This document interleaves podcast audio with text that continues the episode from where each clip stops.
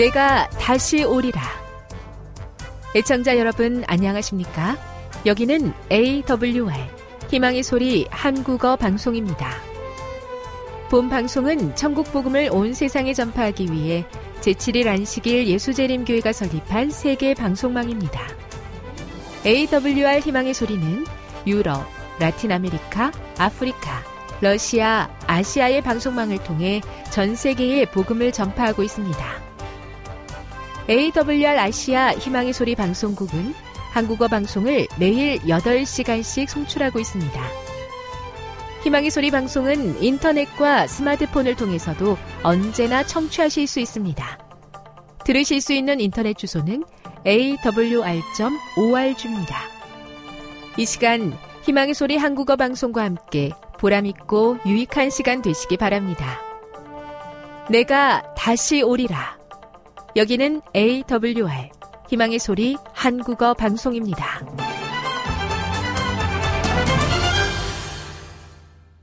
주파수 안내입니다. 괌에서 송출하는 우리 방송은 한국 표준시로 새벽 1시 30분부터 2시 30분까지 11,755kHz로 새벽 2시 30분부터 3시 30분까지 3시 30분부터 4시 30분까지 15,530kHz로 새벽 5시부터 6시까지 9,890kHz로 4회에 걸쳐 송출하고 있습니다. 스리랑카에서 송출하는 우리 방송은 한국 표준시로 밤 9시부터 10시까지 15,530kHz로 우즈베키스탄에서는 새벽 3시부터 4시까지 새벽 4시부터 5시까지 9,760kHz로 타지키스탄에서는 밤 9시부터 10시까지 15,255kHz로 송출하고 있습니다. 애청자 여러분의 많은 청취 바랍니다.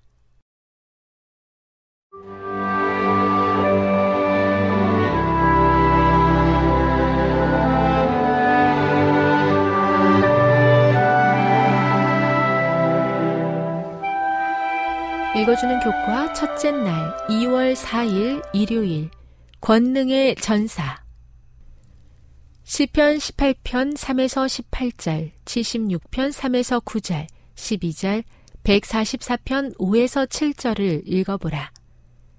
이 구절은 주님을 어떻게 묘사하고 있는가? 이 모습들은 당신의 백성을 구원할 준비가 되어 있는 하나님을 어떻게 나타내는가?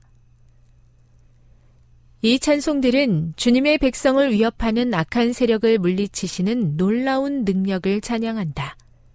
이 찬송들은 전사이시며 심판자이신 하나님의 위엄을 묘사한다.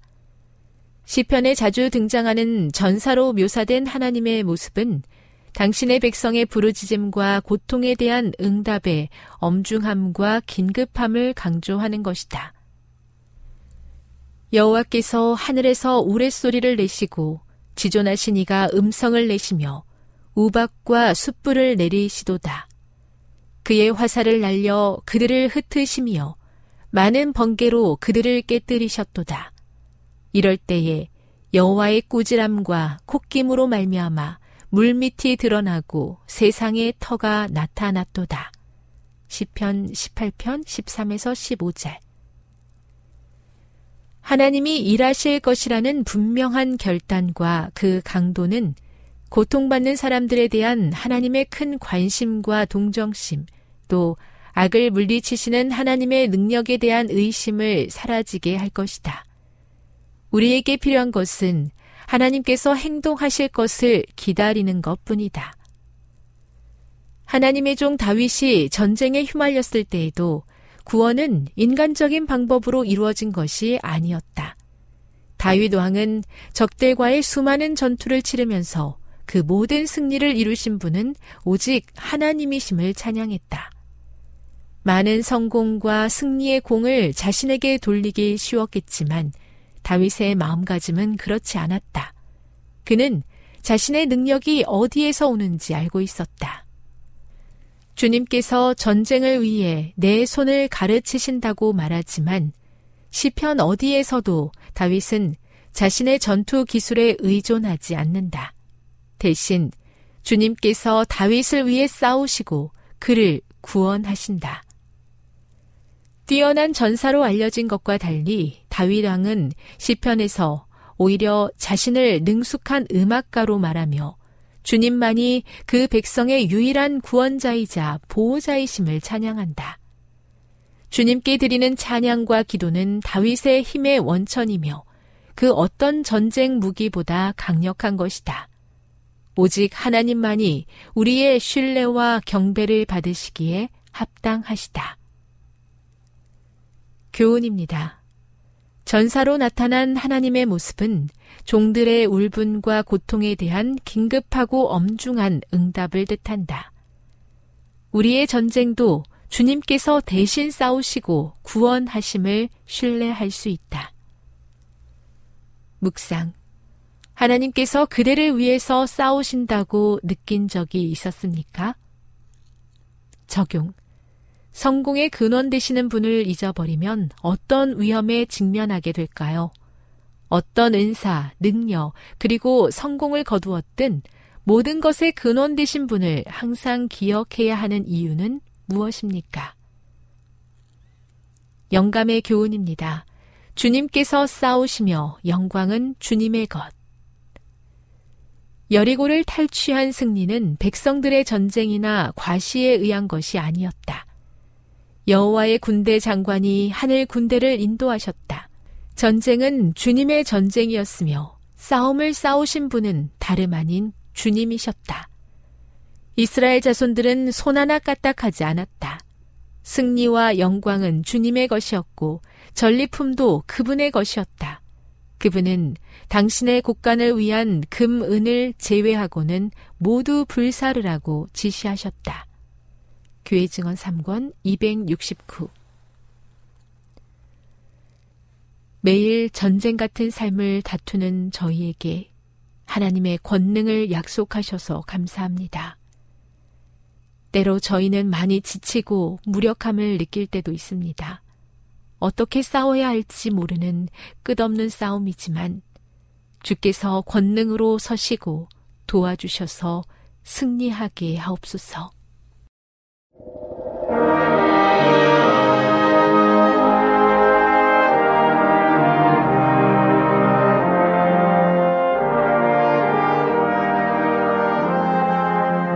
주 안에서 평안하셨습니까? 방송을 통해 여러분들을 만나게 되어 기쁘게 생각합니다. 저는 박용범 목사입니다. 이 시간 하나님의 은혜가 우리 모두에게 함께 하시기를 바랍니다. 이 시간에는 하나님의 용서와 사단의 항의와 시험이라는 제목으로 함께 은혜를 나누고자 합니다. 하나님의 용서와 사단의 항의와 시험이라는 제목입니다. 오늘 본문은 사무에라 12장 13절로 23절까지 있는 말씀입니다. 사무에라 12장 13절로 23절입니다. 다윗이 나단에게 이르되 내가 여호와께 죄를 범하였노라 하매 나단이 다윗에게 대답하되 여호와께서도 당신의 죄를 사하셨나니 당신이 죽지 아니하려니와 이 일로 인하여 여호와의 원수로 크게 회방할 거리를 얻게 하였으니 당신의 낳은 아이가 정령 죽으리이다 하고 나단이 자기 집으로 돌아가니라. 우리 아이 저가 다윗에게 낳은 아이를 여호와께서 치심에 심히 앓는지라. 다윗이 그 아이를 위하여 하나님께 간구하되 금식하고 안에 들어가서 밤새도록 땅에 엎드렸으니 그 집에 늙은 자들이 곁에 이르러 다윗을 일으켜려 하되 왕이 듣지 아니하고 저희로 더불어 먹지도 아니하더라. 이랜 만에 그 아이가 죽으니라. 그러나 다윗의 신복들이 아예 죽은 것을 왕에게 고하기를 두려워하니 이는 저희가 말하기를 아이가 살았을 때 우리가 말하여도 왕이 그 말을 듣지 아니하셨나니 어떻게 그 아이의 죽은 것을 고할 수 있으랴 왕이 회상하시리이다 함이라 다윗이 그 신복들의 서로 수군거리는 것을 보고 그 아이가 죽은 줄을 깨닫고 그 신복들에게 묻되 아이가 죽었느냐? 대답하되 죽었나이다. 다윗이 땅에서 일어나 몸을 씻고 기름을 바르고 의복을 갈아입고 여호와의 전에 들어가서 경배하고 궁으로 돌아와서 명하여 음식을 그 앞에 베풀게 하고 먹은지라. 신복들이 왕께 묻되 아이가 살았을 때에는 위하여 금식하고 우시더니 죽은 후에는 일어나서 잡수시니 어찌 미니까? 가로되 아이가 살았을 때 내가 금식하고 운 것은 혹시 여호와께서 나를 불쌍히 여기사 아이를 살려주실는지 누가 알까 생각하미니와 시방은 죽었으니 어찌 금식하랴 내가 다시 돌아오게 할 수 있느냐 나는 저에게로 가려니와 저는 내게로 돌아오지 아니하리라. 우린 지난 시간에 하나님의 용서와 사단의 항의와 시험이라는 이 제목하에 이 첫 번째 사실들에 대해서 살펴봤습니다. 지난 시간에 살펴본 내용은 하나님은 어떠한 죄라도 이미 용서하셨다는 사실이었습니다. 오늘은 그 두 번째 사실에 대해서 살펴보고자 합니다. 둘째는 하나님은 어떠한 죄라도 이미 용서하셨지만 사단은 하나님께 항의합니다. 하나님은 어떠한 죄라도 이미 용서하셨지만 사단은 하나님께 항의합니다. 이 본문 14절 전반부에 있는 말씀입니다. 사무엘하 12장 14절입니다. 이 일로 인하여 여호와의 원수로 크게 회방할 거리를 얻게 하셨으니. 다윗이 죽을 죄를 범했지만 죽지 않게 된 이유는 다윗을 창조하신 하나님께서 자신의 십자가를 담보로 다윗을 이미 용서하셨는데 다윗이 하나님의 용서하시는 사랑을 믿고 확신함으로 회개하여 실제적으로 용서되었기 때문이었습니다. 그런데 이 대목에서 사단이 하나님께 이의를 제기할 수가 있습니다. 그래서 이 본문 14절에도 보면 이 일로 인하여 여호와의 원수는 크게 회방할 거리를 얻게 하였다라고 기록하고 있습니다. 그렇다면 사단은 하나님께 무엇을 항의할 수 있을까요? 하나님께서 하나님 자신의 죽음을 담보로 회개한 다윗을 용서하셔서 죽지 않으리라 보증하신 것은 더 이상 항의할 수 없는 것이지만 사단이 문제 삼은 것은 다윗이 정말 그것을 믿는가 하는 것이었습니다. 하나님께서 다윗 자신의 죄를 위해서 대신 십자가에서 돌아가셔서 용서하실 것을 믿느냐 안 믿느냐를 공개적으로 확인하시고 용서를 해 주셔야 하는 것이 아닙니까? 라고 사단은 항의한 것입니다.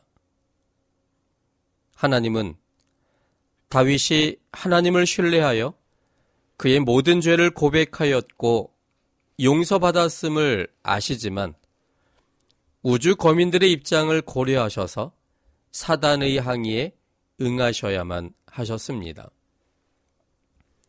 사단은 다윗이 하나님을 신뢰하고 있는지 아닌지를 시험하자고 제의했고 그 방법으로 다윗이 낳은 아들을 죽이도록 허락해 주십시오라고 청구하였습니다. 죄의 결과인 아이를 죽이면 다윗의 속 믿음을 드러낼 수 있기 때문이었습니다. 다윗도 자신의 죄의 결과로 낳은 아이가 부담스러웠습니다. 잘못된 행위로 인해 태어난 아이였으므로 혹시 잘못될 수도 있을 것 같은 두려움이 있었을 것입니다. 하나님은 하나님 자신이 죽는 것을 담보로 이미 다윗을 용서하셨지만 다윗 스스로도 꺼림직스럽게 생각하는 아이를 죽여버리면 다윗의 마음이 어떻게 변할지 아무도 모를 수 있는 상황이었습니다.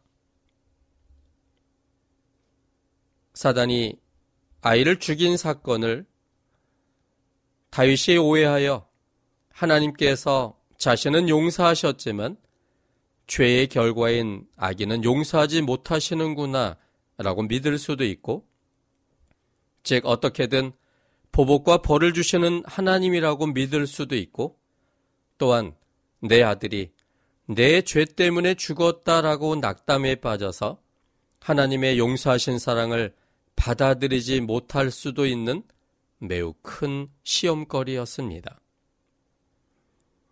어떤 형태로든 하나님께 대한 믿음을 놓쳐버리면 다윗이 용서받았음도 무효가 되는 시험이었으므로 사단은 하나님께 자신에게 유리한 상황을 만들기 위해 시험할 것을 청구한 것입니다. 그 아이가 죄가 있어서 죽는 것이 아님을 우리는 아셔야 합니다. 선악의 대논쟁 속에 어쩔 수 없는 희생이 있음을 우리는 아셔야 합니다. 이러한 생각은 성경이 우리에게 가르쳐 주는 사상입니다. 우리 몇 성경절을 좀 살펴보겠습니다. 요한복음 9장 1절로 3절에 있는 말씀입니다. 요한복음 9장 1절로 3절입니다. 예수께서 길 가실 때에 날 때부터 소경된 사람을 보신지라 제자들이 물어 가로되 라비여 이 사람이 소경으로 난 것이 네 죄로 인함이오니까 자기 오니까 그 부모오니까 예수께서 대답하시되 이 사람이나 그 부모가 죄를 범한 것이 아니라 그에게서 하나님의 하시는 일을 나타내고자 하심이니라. 사람들은 기대하지 않은 일들이 벌어졌을 때 그것을 누군가의 죄로 생각하는 경향이 있습니다. 날 때부터 소경된 아이가 있었습니다. 기대하지 않았던 상황이었습니다. 부모님도 놀랬고 모든 가족들이 아마 깜짝 놀랐을 것입니다. 흔하지 않은 일이 발생했을 때 그들은 마음에 큰 부담감을 갖고 이 아이와 함께 살았을 겁니다. 마침 그가 장성하여 이제 길 가실 때에 예수님과 제자들이 함께 그 날 때부터 소경된 사람을 보게 됐습니다. 제자들은 예수님께 이렇게 질문했습니다. 선생님, 이 사람이 소경으로 난 것이 누구의 죄 때문입니까? 그 본인의 죄 때문일까요? 아니면 그 부모의 죄로 인하여 이 아들이 소경으로 태어난 것입니까? 라고 물었습니다. 제자들의 마음속에는 여전히 하나님의 품성에 대한 오해의 문제가 있었습니다. 나면서부터 소경된 이것은 누군가의 죄로 인한 하나님의 징벌이라는 인식을 제자들은 하고 있었던 것이었습니다. 그런데 그런 질문에 대한 예수님의 대답은 매우 긍정적 방향으로 바꿔놓으셨습니다. 이 사람이 죄를 지었거나 그 부모가 죄를 범했기 때문에 하나님이 벌로서 이렇게 소경을 만든 것이 아니라 하나님과의 분리되어진 이 지구에서는 누구에게나 가능한 일인데 예수님께서 사람이 선택한 결과인 하나님과의 분리에 대한 영원한 죽음을 자신의 생명을 바쳐 해결함으로 이 세상에 어떻게 모든 사람들에게 생명의 모습을 보여줄 수 있는지를 드러내는 하나의 도구로서 그렇게 제시하셨습니다. 그래서 예수님은 이 사람이나 그 부모가 죄를 범한 것이 아니라 그에게서 하나님의 하시는 일을 나타내고자 하심이라라고 말씀하신 겁니다. 바로 선과 악의 대논쟁 속에 어쩔 수 없는 희생의 모습임을 보여준 것입니다. 또한 욥기 1장 9절부터 있는 말씀입니다. 욥기서 1장 9절부터 12절입니다. 사단이 여호와께 대답하여 가로되 욥이 어찌 까닭 없이 하나님을 경외하리이까? 주께서 그와 그 집과 그 모든 소유물을 산울로 두르심이 아니니까. 주께서 그 손으로 하는 바를 복되게 하사 그 소유물로 땅에 널리게 하셨음이니이다. 이제 주의 손을 펴서 그의 모든 소유물을 치소서. 그리하시면 정령 대면하여 주를 욕하리이다. 여호와께서 사단에게 이르시되 내가 그의 소유물을 다 내 손에 붙이노라. 오직 그의 몸에는 내 손을 대지 말지니라. 사단이 곧 여호와 앞에서 물러가니라. 19절입니다. 거친 들에서 대풍이 와서 짐 내 모퉁이를 침해 그 소년들 위에 무너짐으로 그들이 죽었나이다.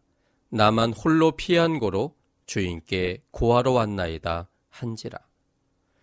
또 욥기 2장 4절로 6절입니다. 사단이 여호와께 대답하여 가로되 가죽으로 가죽을 바꾸오니 사람이 그 모든 소유물로 자기의 생명을 바꾸올지라. 이제 주의 손을 펴서 그의 뼈와 살을 치소서. 그리하시면 정령 대면하여 주를 욕하리이다.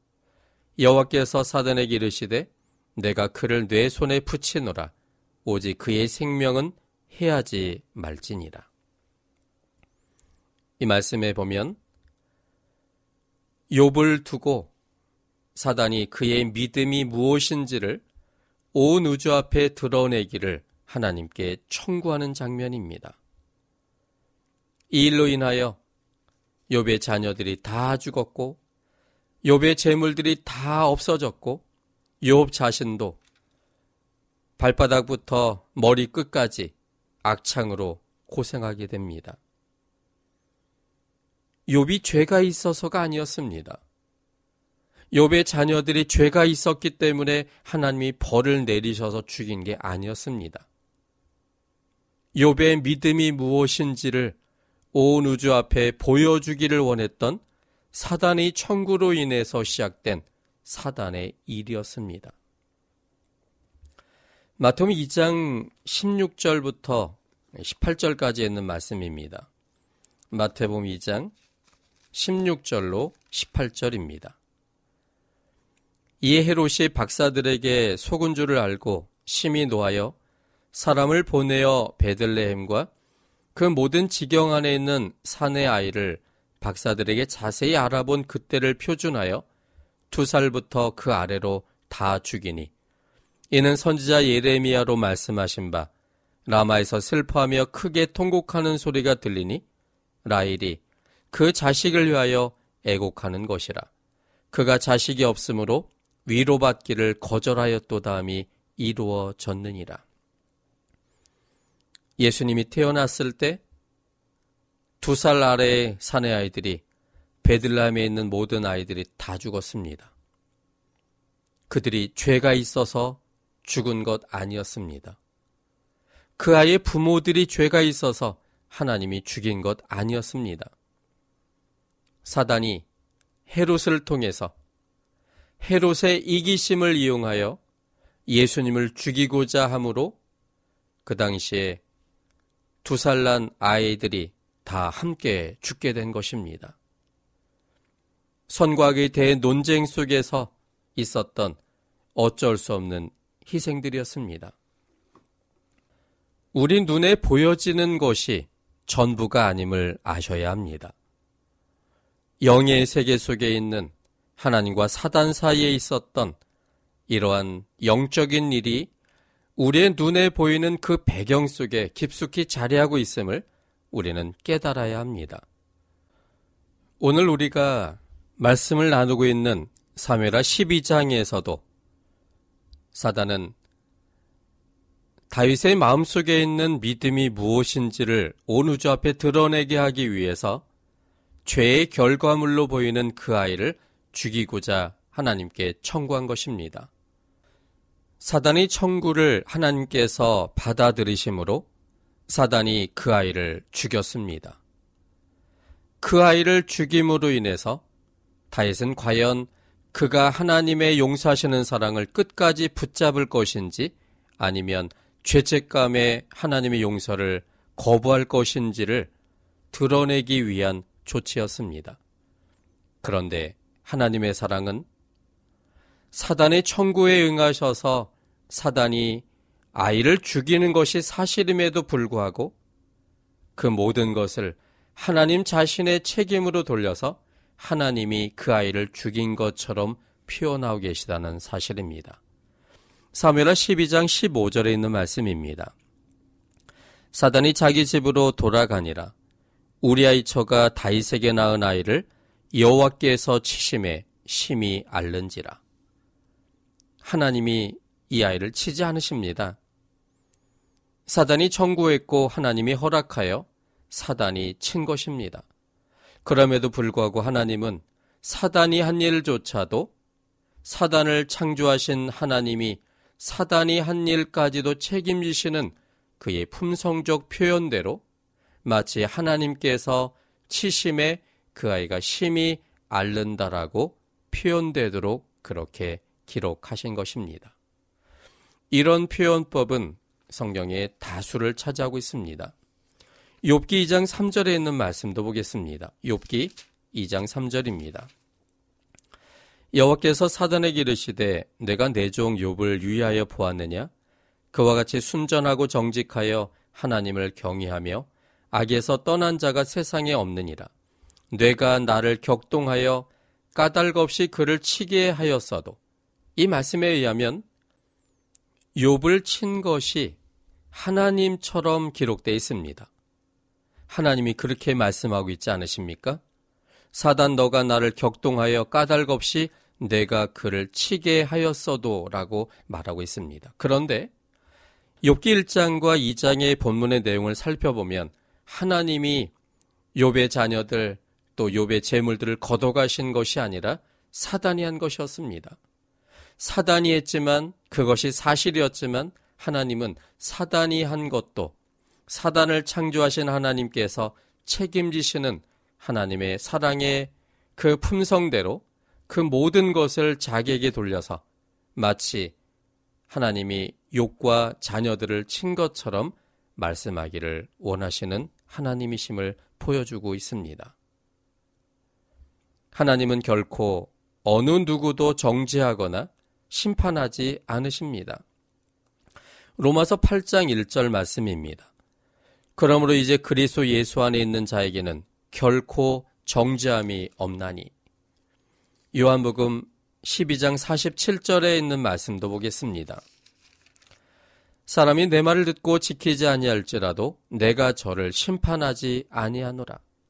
하나님은 벌 주시는 분이 아니십니다. 그런데 성경은 마치 하나님께서 벌을 주시는 분처럼 표현되어 있기 때문에 그래서 하나님의 품성에 대하여 오해할 소지가 있는 것입니다. 예를 들면 출애기 20장 5절 말씀입니다. 그것들에게 절하지 말며 그것들을 섬기지 말라.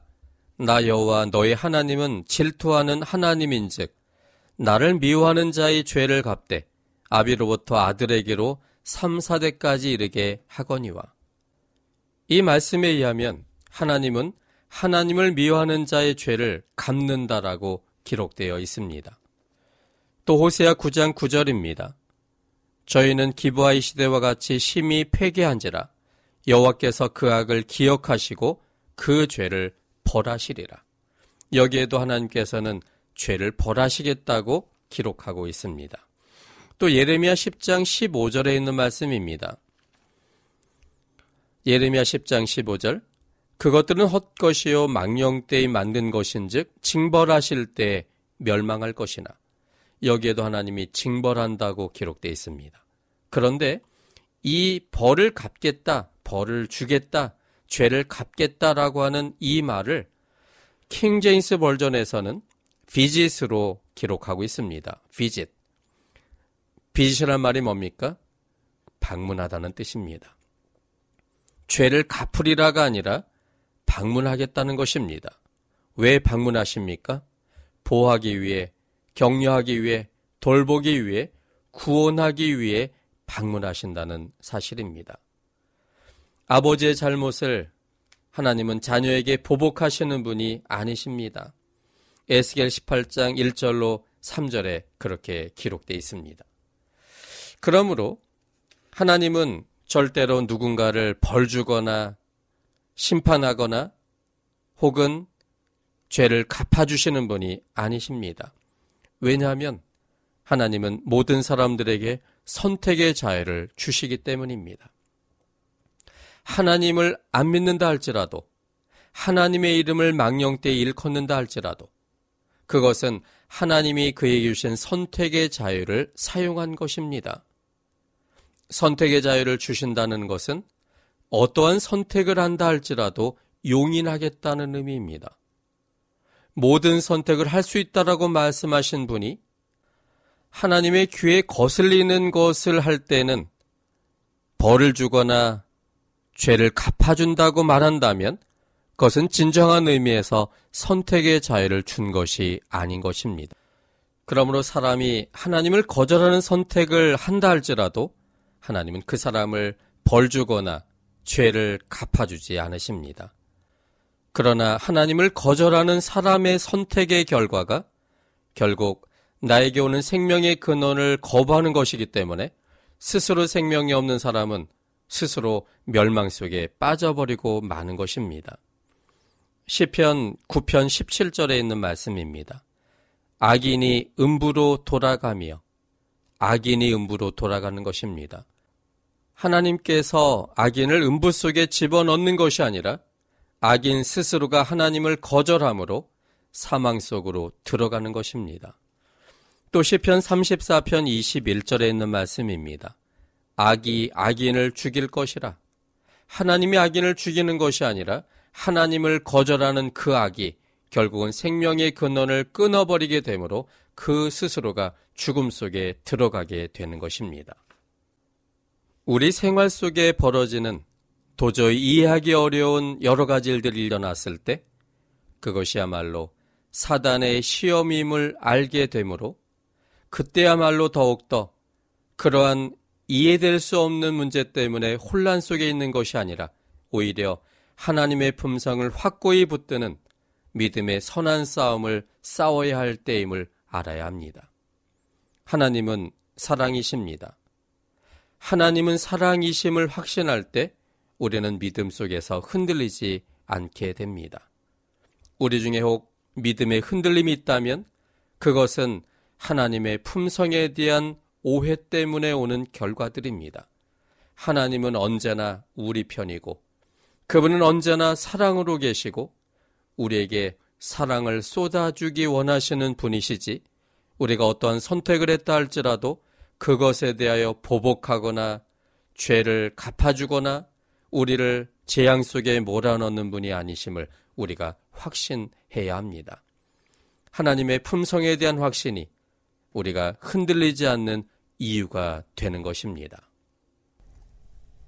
지금 여러분께서는 AWR 희망의 소리 한국어 방송을 듣고 계십니다.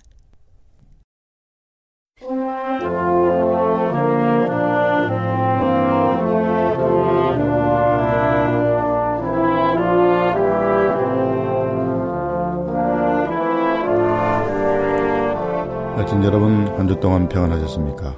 하나님의 평화가 임하기를 기원합니다. 한국연합회 성경연구소장 임봉경 목사입니다. 예, 이 방송을 들으시는 여러분 모두를 주님의 이름으로 환영합니다. 오늘도 여러분에게 예, 하나님의 기하신 사랑과 예수 그리스도의 은혜와 진리의 성령의 감동하심이 함께하시어 진리 가운데로 인도되는 시간 되길 바랍니다. 예, 오늘은 엘렌 화이슨 공룡에 대해 무언가를 말했는가라는 질문입니다. 한 분이 이렇게 질문해 왔습니다. 화인 여사가 공룡에 대해서 언급했다면 그 진술을 저에게 가르쳐 주시고 또 공룡을 노아 방주에 실었는지도 알려주시기 바랍니다. 이렇게 질문했습니다. 예, 간단히 말해서 엘렌 화이트는 에, 다이너솔 영어로 공룡이라는 단어를 언급한 적이 없습니다. 그런데 많은 사람들은 그녀가 영적 선물이라는 책에 나오는 다음 진술에서 공룡을 언급했다고 그렇게 생각하곤 합니다. 예, 첫 번째 진술입니다. 예, 영적 선물 3권 75쪽입니다. 하나님께서 창조하신 동물의 모든 종이 방주에 보존되었다. 그러나 하나님께서 창조하지 않고 잡종 교배를 통해 생긴 혼합종은 홍수로 멸종되었다. 이렇게 말했습니다. 두 번째 진술입니다. 영적 선물 3권 92쪽 93쪽입니다. 예, 사람이나 짐승들의 뼈가 땅이나 산 그리고 계곡 등지에서 발견되는데 이는 지금보다 훨씬 거대한 사람과 짐승들이 이 지구에 살았음을 보여준다. 나는 현재 존재하지 않은 더 거대하고 힘센 짐승들이 홍수 이전에 존재하고 있었음을 보았다. 전쟁 무기들도 때때로 발견되고 석화된 나무도 발견된다. 땅 속에서 발견되는 사람과 짐승의 뼈들이 현재 살아있는 사람과 짐승의 뼈보다 훨씬 더 크고 그들이 여러 세대 동안 세대 동안 살았다는 점에 비추어 어떤 이들은 이 세상이 창조에 관한 성경의 기록보다 훨씬 오래되고 창조가 있기 오래전에 이미 현재 지구에 살고 있는 사람보다 훨씬 체격이 우월한 인종이 살았을 것이라고 단정 짓는다. 예, 세 번째 진술입니다. 홍수 때 멸종된 매우 거대한 짐승의 종들이 있었다. 하나님께서는 사람들의 힘이 쇠해지고 그 약한 사람들이 이 거대한 짐승들을 제어하지 못할 것을 아셨다. 영적 선물 4권 127쪽, 21쪽입니다. 예, 첫 번째 진술은 하나님께서 창조하지 않으신 혼합종은 잡종교배를 통해 생겼으므로 에, 방주 안에 보존되지 못하고 홍수로 멸종되었다고 말합니다.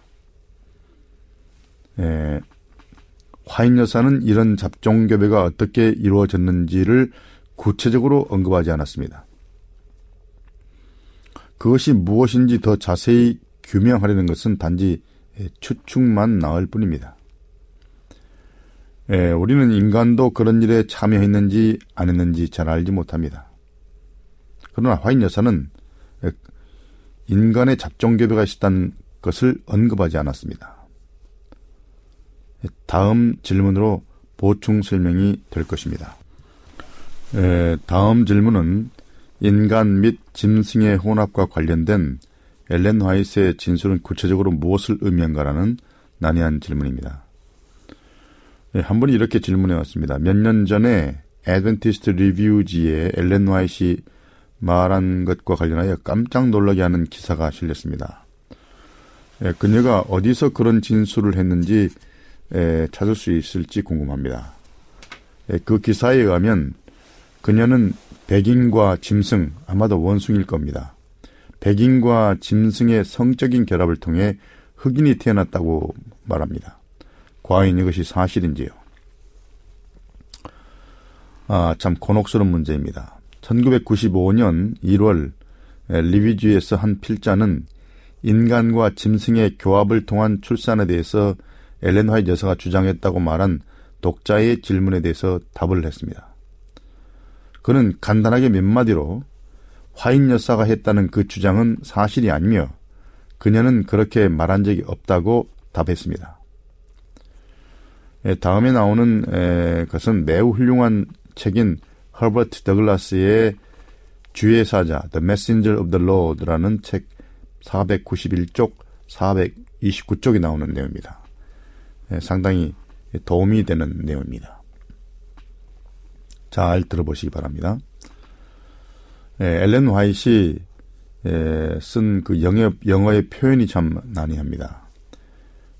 짐승과 사람의 혼합 이렇게 되어 있는데 영어로 말하면 amalgamation of the man and beast 이 말은 짐승과 사람의 혼합도 되고 사람과 사람의 혼합과 짐승과 짐승의 혼합 이렇게 둘 다 번역이 가능한 것입니다. 자 그렇다면 그 번역 중에 어떤 것이 맞는지를 선택하려면 문맥을 잘 살펴봐야 됩니다. 일단 허버트 더글라스의 책에 나오는 내용을 한번 살펴보겠습니다.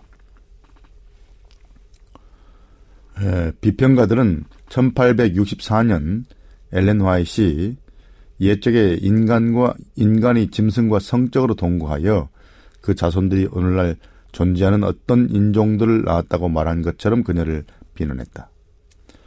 예, 관련된 앨런 화이트의 진술은 다음과 같다. 만일 홍수로 인류를 멸망시켜야 할 이런저런 죄들이 있었다면 그것은 하나님의 형상을 지워버리고 도처에 혼란을 초래한 에, 사람과 짐승의 혼합, 다시 말하면 the amalgamation man and beast. 에, 또 번역을 또 이렇게 할 수 있겠습니다. 에, 혼란을 초래한 사람 및 짐승의 혼합이라는 비열한 지혜다. 하나님께서는 홍수를 통해서 그분 앞에서 자신들의 길을 부패시키는 힘세고 장수하는 인종을 멸하고자 하셨다. 영적 선물 3권 64쪽입니다. 예, 어떤 사전을 찾아보아도 amalgamation이라는 영어 단어, amalgamation, 혼합 잡종교배라는 이 영어 단어를 인간과 짐승이 성적으로 동거하는 것을 묘사하는 데는 예, 묘사하는 데 사용한 적이 결코 없습니다. 이 단어에 대한 19세기의 용례들을 살펴보면 다양한 종들의 혼합이라는 뜻을 포함하였습니다. 그러나 짐승과 인간의 혼합 또는 혼종, 잡종 교배 이런 뜻은 없었습니다. 또한 이외에 다른 두 경우에 엘렌 화이트이 이 아말가메이션이라는 단어를 사용했습니다. 그녀는 그 두 경우에서 그 단어를 은유적으로 사용하여 충실한 신자들과 세상에 속한 자들을 비교했습니다. 법물 보면 이렇습니다. 그리스도의 제자들이라고 공언하는 자들은 하늘의 지성적 존재들과 연합하는 살아있는 매개가 되어야 한다. 그러나 세상과 연합함으로 하나님의 백성의 품성이 더럽혀지고 타락한 자들과 혼합돼 버렸어. 타락한 자들과 아말가메이션 함으로써 그 정금은 퇴색된다. 라고 말했습니다. 여기서 말하는 아말가메이션은 영적인 어떤 결합을 말한 것이죠. 또한 그녀는 생물계에 퍼져 있는 독초와 기타 비정상적인 것들의 기원을 설명하면서 이 단어를 사용했습니다. 즉, 모든 독초는 사단의 씨뿌림으로 생긴 것이며 그의 교묘한 혼합 방법을 통해 교묘한 아말가베, 아말가메이션 방법을 통해 땅을 가라지로 더럽혔다. 가래법은 기백 2권 288쪽입니다. 사탄이 인간과 짐승과 식물 등을 위한 하나님의 계획을 와해시키는데 활동적으로 이루었음을 이해한다면 우리는 화인 여사가 혼합 곧 아말가메이션의 결과들을 묘사할 때 무엇을 의미했는지 더 잘 이해할 수 있을 것입니다. 예, 사람에게서 하나님의 형상을 지워버리는 것, 그리고 짐승의 종들을 혼합시키는 것은 인간과의 협력을 통한 사탄의 공작이었다. 무수히 다양한 짐승의 종이나 어떤 인종들에서 볼 수 있는 것처럼 사람의 혼합 및 짐승의 혼합은 이해가 가는 일들이다. 다시 말하면 사람과 사람의 혼합과 짐승과 짐승의 혼합은 이해가 가는 일들이다. 화인 여사는 인간 이하의 존재 혹은 인간과 짐승이 혼합된 중간적 종제에 관해서 암시한 적은 한 번도 없다. 그녀는 동물의 종들과 인종들을 따로따로 언급했으나 짐승과 인간이 혼합 된 어떤 중간적 종을 언급하진 않았다. 에, 화인 여사가 의미하는 바가 무엇인지 또는 적어도 의미하지 않는 바가 무엇인지를 결정할 수 있도록 도와주는 단서 같은 진술이 있습니다. 그녀는 이렇게 말했습니다. 하나님께서 창조하신 동물의 모든 종이 방주에 보존되었다. 그러나 하나님께서 창조하지 않고 아말가메이션, 혼합을 통해 생긴 혼종은 홍수로 멸종되었다. 무수히 다양한 종들의 짐승들이나 어떤 인종들에서 볼 수 있는 것처럼 사람과 사람의 혼합 그리고 짐승과 짐승의 혼합이 있었다. 이렇게 말하고 있습니다. 이제 영어의 표현인 amalgamation of man and beast. 애매한 표현이죠. 이 표현이라는 영어 구절이 사람과 짐승의 혼합을 의미하는지 아니면 인간과 인간의 혼합 그리고 짐승과 짐승의 혼합을 함께 의미하는지가 문제의 관건입니다. 에, 화인 여사가 이 자료를 사용하여 후에 다시 쓸 때 빠뜨린 이 진술을 염두에 뒀는지 전혀 확신할 수 없지만은 그녀가 이 아말가메이션, 이 혼합으로 무수히 다양한 짐승들의 종이 생겨났다고 말한 점을 보아 에, 뒤의 의미를 생각해 두었다고 결론 지을 수 있습니다. 왜냐하면 후에 한 진술을 보면 이런 아말가메이션을 통해 무수한 다양한 짐승들의 종이 생겨났다고 하이프이 말했기 때문에 아, 이 문장은 이 구절은 에, 짐승과 짐승의 혼합 그리고 인간과 인간의 혼합이라는 말로 문법적으로 해석을 해야 에, 화이트인의 전체적인 주장이 맞다는 것입니다. 과연 무수히 다양한 종의 짐승들이 인간 존재와 짐승의 교합을 통해 생겨났을까요? 그리고 그런 짐승과 인간이 섞인 중간적 존재가 있었을까요? 에, 우리가 아는 사람 중에 그런 혼합에 의해 그렇게 다양한 종의 짐승이 생겨났다고 주장하는 사람은 없으며 또한 화인 여사가 그렇게 믿었다고 주장하는 사람도 보지 못했습니다. 사람과 짐승의 혼합을 통해서 다양한 종의 짐승 같은 인간이 있다고 주장한 적도 없고 주장하는 사람도 없다는 것이죠. 그녀를 비평하는 자들은 항상 문제를 좁혀서 전체적인 화이트인의 개념보다는 그녀의 주장보다는 문제를 좁혀서 그 문, 그 문장이나 한 구절을 가지고 에, 자기들의 생각을 주입하고 있습니다. 에, 일부는 인간이고 일부는 짐승이 중간 존재를 말한다고 그들은 주장합니다. 그러나 그녀가 언급한 어떤 인종이란 표현은 그런 교접의 결과로 생긴 흑인을 가리켰다고 주장하려고 그들은 하는 것입니다. 그러나 우리는 그것을 믿을 수 없습니다. 저의 견해로는 이 구절에서 그녀가 실제로 말하려고 한 것과 한 것은 인간과 짐승의 결합을 통해 어떤 중간적 존재가 생겼다는 개념과 양립할 수 없습니다. 이 진술의 마지막 문장에서 엘렌 화이트이 분명히 혼합이 일어난 후에 인간과 짐승을 구분하여 말했음에 주목해야 됩니다. 인간과 짐승이 교접했다면 어디에 구분선이 있었겠습니까? 더욱이 화인 여사는 이 혼합과 흑인을 연관짓지도 않았습니다. 화인 여사가 말하려고 했던 점보다는 말하지 않으려 했던 점을 생각해 보는 것이 더 훨씬 쉽다고 생각합니다. 만약 그녀가 인간과 짐승의 아말가메이션, 혼합에 대한 개념을 전달하려 하지 않았다면 분명 그녀는 인간과 인간의 혼합 그리고 짐승과 짐승의 혼합을 따로 말하려 했을 것입니다. 그래서 그녀가 동물계나 인종들에서 대단히 다양한 종들을 여전히 볼 수 있다고 말했을 것입니다.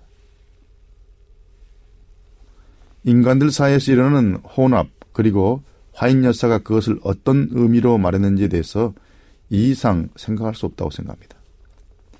이것과 관련하여 화인 여사의 글들에서 우리가 알고 있는 것 중에서 가장 근접한 것은 부조와 선지자에 나와 있는 장세기 6장 2절, 4절에 대한 설명입니다. 이렇게 말했습니다. 네, 홍수 전의 상황이죠. 셋 자손들이 가인의 후손의 딸들의 아름다움에 혹하여 그들과 통혼함으로 죄는 치명적인 문둥병처럼 세상에 널리 퍼졌다. 라고 말했습니다.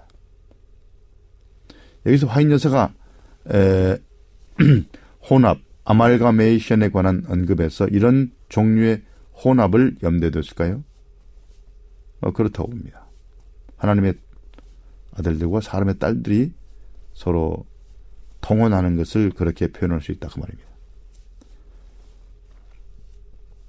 이러한 이해는 하나님의 아들과 사람의 딸들의 통혼을 홍수의 원인으로 말하는 성경의 평행 본문의 뒷받침을 받습니다. 화인에서도 마찬가지로 그러한 혼합 곧 통혼을 홍수의 원인으로 거론하고 있습니다. 그녀가 이런 것들이 논의된 바로 그 범죄였다고 암시했나요? 뭐 그렇지 않다고 생각합니다. 자, 그럼 에, 이 정도 하고 다음 시간에 다시 뵙겠습니다. 이 문제는 에, 결론적으로 말해서 그 영어의 표현의 해석 차이고 그 영어를 제대로 해석하려면 화이프이 말한 전반적 개념과 또 앞뒤 문맥을 고려해야 되는 것이기 때문에 사람과 짐승의 교접이라는 어, 혼종 교배라는 뜻으로는 이해할 수 없고 사람과 사람의 어떤 통혼, 짐승과 짐승 어떤 종 사이의 잡종 교배를 통해서 나타난 일을 설명하라는 것입니다. 자, 그럼 다음 시간까지 평안하십시오. 안녕히 계십시오.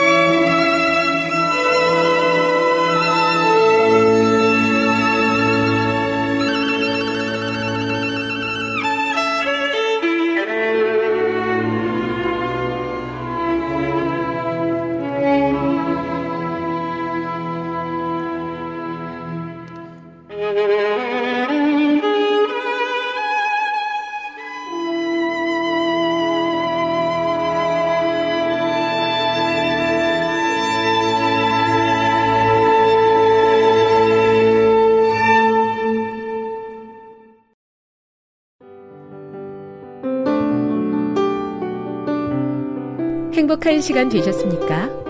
지금까지 여러분께서는 AWR 희망의 소리 한국어 방송을 청취하셨습니다.